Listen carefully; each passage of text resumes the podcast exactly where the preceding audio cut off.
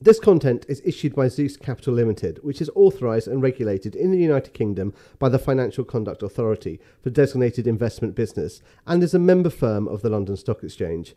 Nothing in this podcast should be viewed as investment advice. Listeners should consult an investment professional before making any decisions regarding topics mentioned in this podcast. The views expressed in this podcast are those of the participants and not of Zeus. Please note that participants in this podcast may have financial interests in the matters discussed. Hi, I'm Nick Searle, a member of the Zeus Equity Sales team and host of A Different Perspective. Here we interview interesting characters from the world of business and finance and uncover a different perspective. Follow us wherever you get your podcasts or contact me at live at zeuscapital.co.uk.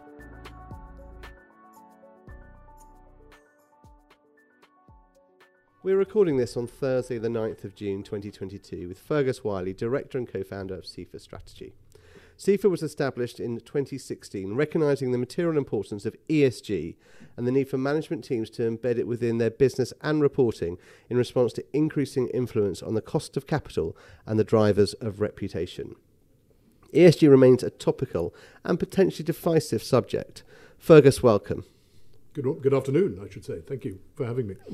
Delighted you're here. Uh, could you start by giving a bit of background on how you came to found SIFA and also maybe an introduction to how you see ESG? Sure, yeah. So I started my career in the city actually, but then moved into what would be termed now strategic communications, working with the boards and senior management teams of UK and international companies. Um, and I increasingly got interested and challenged by how you measured reputational value of organizations. And, and that led me down the road of looking at actually non financial items and what an impact they will have on the commercial performance of the value of a company. And we set up SIFA based on a methodology that we found could do that for boards of, of companies that we had d- uh, delivered in, in a previous life. And really, that's the road that we took. So when we talk about ESG, um, effectively we concentrate on these non-financial items that can have a material impact on a, com- on a company. Um, and what happens then is you can then divide those material drivers into an environmental or a social or a governance factor. Um, so that's really how we moved into the ESG space. And uh, the reality of it is ESG touches every part of a company. So in a way, your access into the world of ESG is pretty broad if you wish it to be. And then, and sorry, are all sections of ESG, are the E, the S, and G all equal, or do you see that there's some sort of leaning currently to one or the other? To be honest, that completely depends on the organisation, sector, and business type. You know, um, where it could be that, in fact, the environment could have a bigger impact on them, or they're having a bigger impact on the environment. Um, what one's seen in general, if you go back four years, there's no doubt about it, the concentration was on the environment not surprisingly, that we've seen since COVID and indeed the tragedies of George Floyd in America that the social have become as equally important.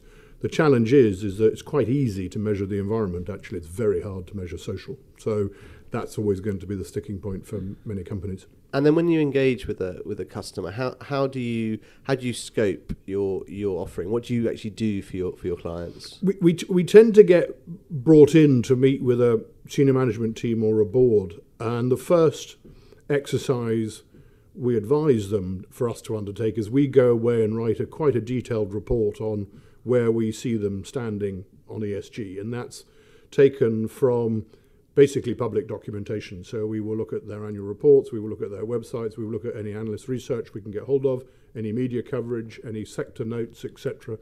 Um, and we then do a, a, couple of interviews with the management team, and from that we write an analysis of where we believe, from an external perspective, they stand on ESG. Um, and with that comes a series of recommendations.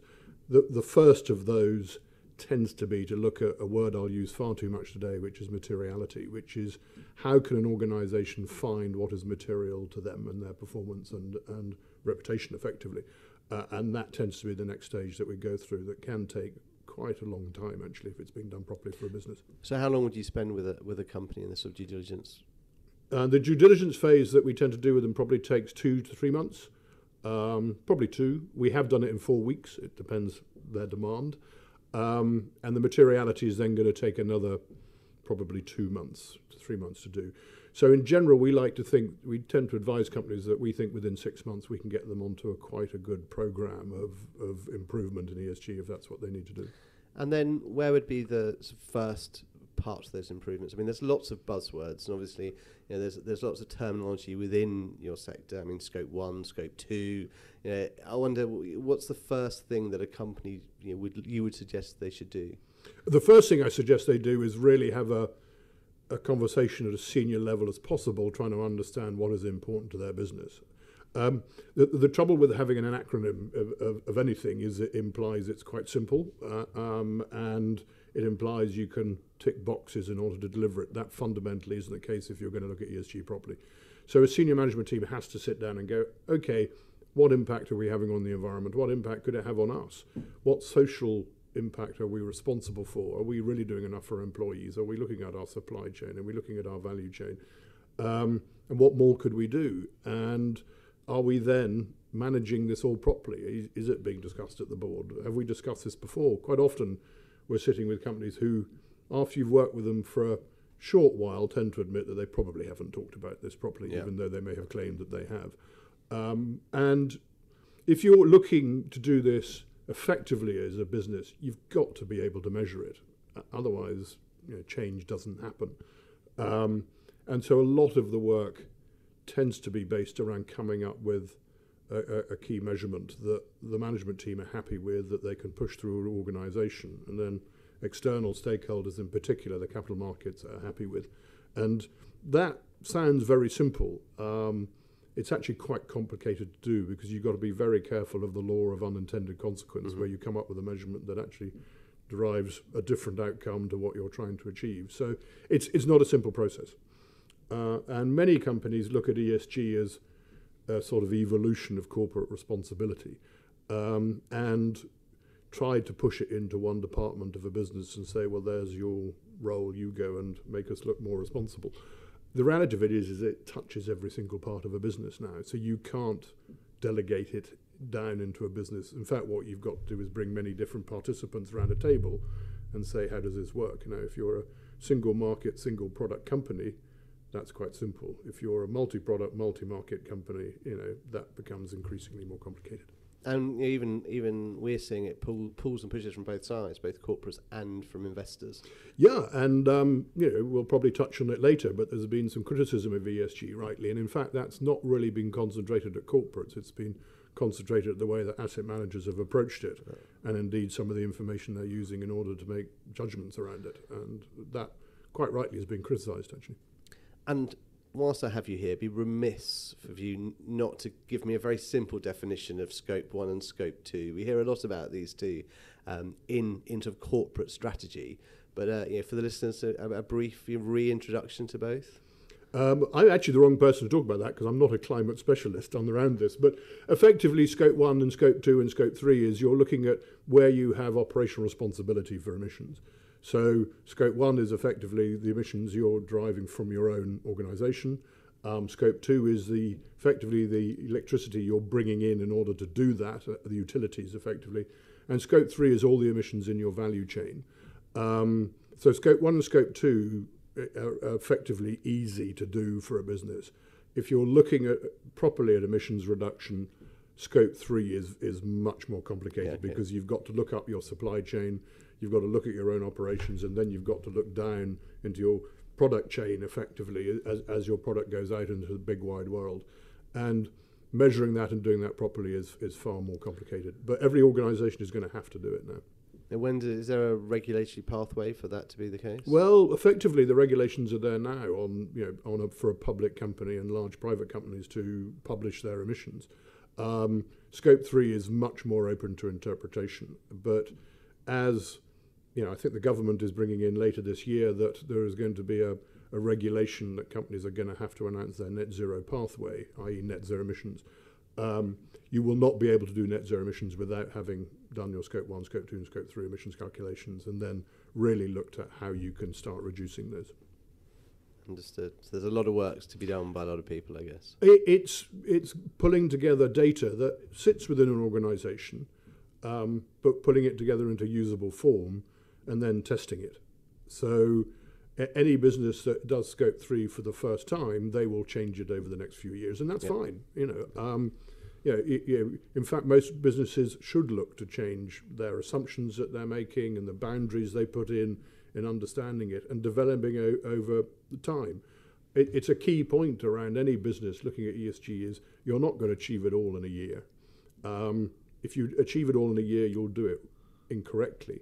So give yourself time. Um, and anybody who's out there as a stakeholder will accept that you're on a journey if you're transparent about it and start, you know, delivering on some of the objectives you've laid out on that journey. I think that's right. I guess it's the transparency that's key, and that's I guess what shareholders are asking for as well. Is know, for all the organisations we work with, um, I was, I'm going to regret saying this now probably, but we haven't come across a shareholder who hasn't been satisfied with a business who has set out its plan and where it intends to go and the deliverables it will do to do that.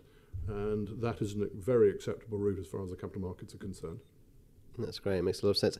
If I sort of bring you back to SIFA, could you sort of give me um, an example or a case study of how you've worked? I mean, I'm not expecting any names, but certainly, you know, what what would be the process? Yeah, I, I can't give you any names because we have a policy of never naming our clients, and, and the reason for that is um, we tend to go in as a kind of trusted senior advisor. So, and all of this has to be implemented by the business, not by us. It's not like you can outsource it to us. So, we're facilitators. So we find it better not to talk about them. But in in general, I mean, if if, if I'll, I'll talk to a couple, so if they hear this podcast, they won't think I'm talking about them. But uh, but but the best route is is we go in, we, we write these detailed reviews, and that tends to lead to quite a lot of dialogue within a business because they tend to be a little bit aggrieved that we've come up with some you know scorings that they think they're doing very very well at, and we're going well. Actually, we don't think you are. And, and a key bit a company needs to think about is there's now an area called double materiality, and that's not only that's the impact that you have on the environment or or, or socially, um, and indeed then quite harder to judge is what impact could it have on you. So we'll probably get to talk about TCFD, which is the Task Force on Climate-Related Financial Disclosure that Mark Carney has, has formed. And the whole purpose of that is, is to force companies to think about what impact could climate change have on my business model, not this year or next year, but five years, 10 years, 50 years, 20 years, up to 2050 in advance. Now, for many companies, they've actually never thought beyond the three to five year strategy. So it's quite a difficult concept to do. So we, we tend to go in write these reports, and then, depending on the sector, depending on the business, how developed they are, we work with them to develop a, an ESG program that is right for their business and d- delivered over time. Um, and what you tend to find is it just gets more and more complex because the more you get into a business, the more they realize that the actions they're taking have going to have an impact with staff or with the supply chain or whatever. Clearly, it becomes yeah, much more factual and much more data driven. Um, and that's good. I mean, that's exactly how this is going to have to go. I mean, the difference between ESG and everything in the past that has looked in this area is you are going to have to measure it. And the capital markets and other stakeholders are going to demand that measurement. So if you can't measure it, you're going to fail. Um, again, yeah, again, it, was, it makes a lot, lot of sense. Um, I think you sort of commented on it before, but you know, ESG has been under a lot of pressure recently. Um, I can obviously see this as an opportunity for you, but you know, how do you see the market or the ESG sector developing over the sort of medium term? Um, I, th- I think what we've seen over the last few years, and whether it's been driven from COVID or climate change, um, ESG is suddenly, it was quite an academic discussion actually that, that people had, and suddenly it became sort of public knowledge, if that's the way to put it. Um, so it burst out of a, a sort of the dark areas and, and became this big area that the capital markets were looking at, that other stakeholders were looking at, and boards were being forced to look at. And it, it, that growth has invariably meant, like on a pendulum, it's swung quite far. And when things swing quite far, they tend to go, well, hang on a minute, is that right? So I think yeah, the questions that are being put at it are exactly right. I mean, it would be it, it wrong if it wasn't being questioned. And clearly, is in anything like this, there, there will be always be cynics who go, well, really, is this worth me doing? Is it really of importance to my business?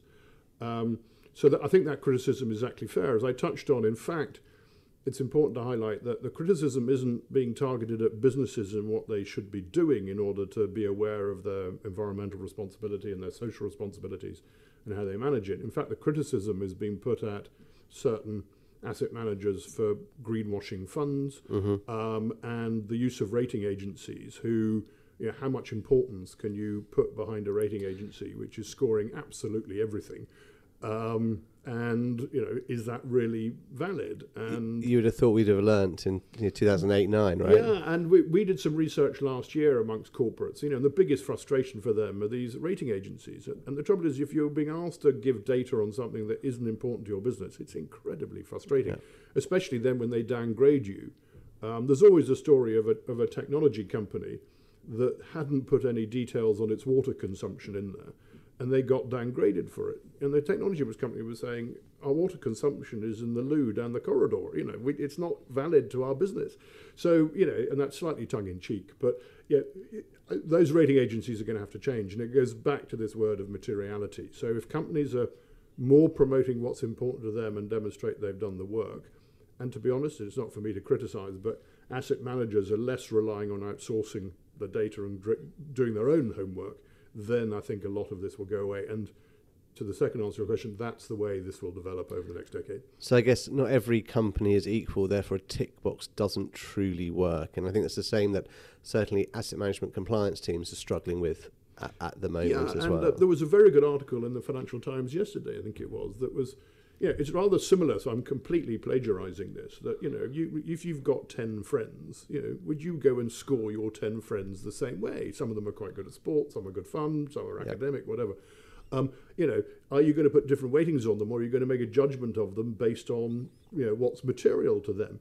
Um, it's no different in ESG. You can't do a single scoring mechanism for every company, let alone if it's in a different sector. But you know, how are they performing? How are they looking at it? How, what is their environmental responsibility? Social, in particular, you, is is very difficult to score. Um, so I, I just have a question mark over the validity of it. Um, you know, so what's got to what's going to happen, which is happening, is that if you can get more uniformity on what organisations should be looking at, capital markets understand better what that uniformity is.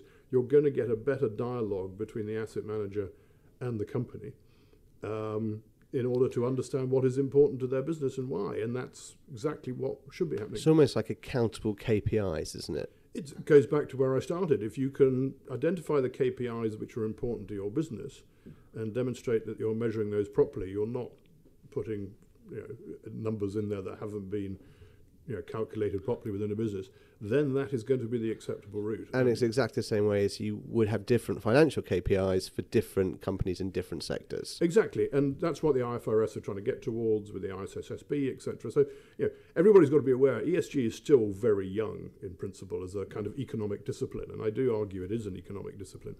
Um, so, going forward, you've got to give it time to to you know to get it right, and sometimes there will be mistakes. Just like there are times when your friends rather annoy you, you know. So you know it, it, it will happen, and it's right that it is it is happening. So the criticism is fair. But I think I think it's it's right to stay. It is here to stay. You know, the the genie's been let out of the bottle.